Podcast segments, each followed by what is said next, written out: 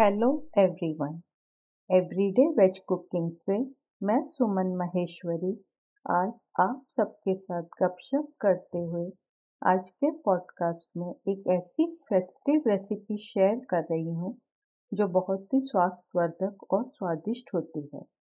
Friends जल्दी ही कजरी तीज आने वाली है। कुछ लोग इस त्यौहार को बूढ़ी तीज या सातुड़ी तीज भी कहते हैं। कजरी तीज विशेष रूप से महेश्वरी परिवारों में मनाई जाती है। कुछ अग्रवाल और मारवाड़ी परिवार भी इस त्योहार को मनाते हैं। कजरी तीज पर पारंपरिक रूप से विभिन्न प्रकार के सत्तू बनाए जाते हैं। जैसे गेहूँ का सत्तू, चावल का सत्तू, मैदे का सत्तू, भुने चने का सत्तू और जौ का सत्तू। यह सभी सत्तू बहुत ही सेहतमंद और स्वादिष्ट होते हैं। हालाँकि सत्तू खास तौर पर कजरी तीज पर बनाया जाता है, परंतु आप सत्तू कभी भी बना सकते हैं और इसका आनंद ले सकते हैं। आज मैं चने के सत्तू बनाने की बहुत ही आसान रेसिपी शेयर कर रही हूँ और जल्दी ही बाकी सत्तू की रेसिपी भी शेयर करूँगी।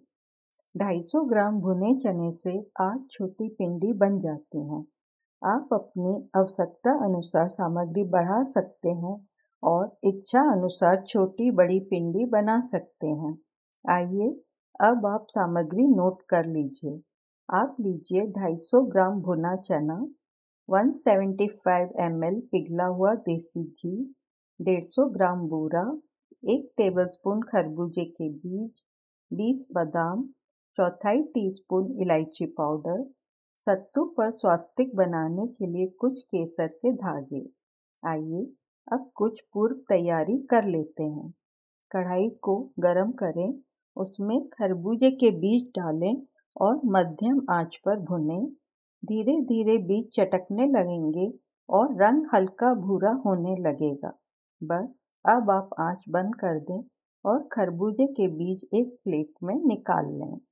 अब उसी कढ़ाई में मध्यम आँच पर पाँच से सात मिनट तक भुने चने को थोड़ा और भून लें। अब आँच बंद कर दें और चने को ठंडा होने दें। कुछ बादाम को महीन महीन काट लें। कुछ बादाम साबुत रखें पिंडी पर लगाने के लिए। केसर को चौथाई टीस्पून गरम दूध में भिगोएँ और हल्का सा घिस लें। आइए अब आप बनाने का तरीका नोट कर लीजिए। भुने चने को मिक्सी में महीन पीस लें। पिसा हुआ भुना चना और बूरा पाउडर को चलनी से छान लें।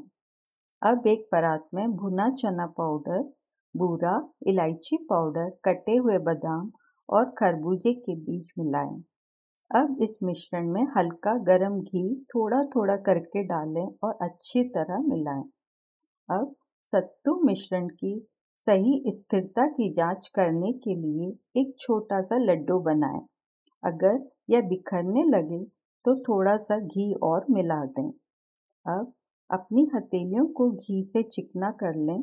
ज़रूरत के अनुसार मिश्रण को लें और पिंडी का आकार दें और एक साबुत बादाम को बीच में लगाकर पिंडी एक थाली में रख दें। बाकी मिश्रण के साथ भी ऐसे ही पिंडी या लड्डू बना लें। यूँ तो लोग पिंडी पर सुपारी लगाते हैं, परंतु मुझे बादाम लगाना पसंद है, क्योंकि बादाम तो खाने में आ जाता है। परंतु सत्तू खत्म होने के बाद सुपारी का क्या करूँ यह मुझे समझ ही नहीं आता।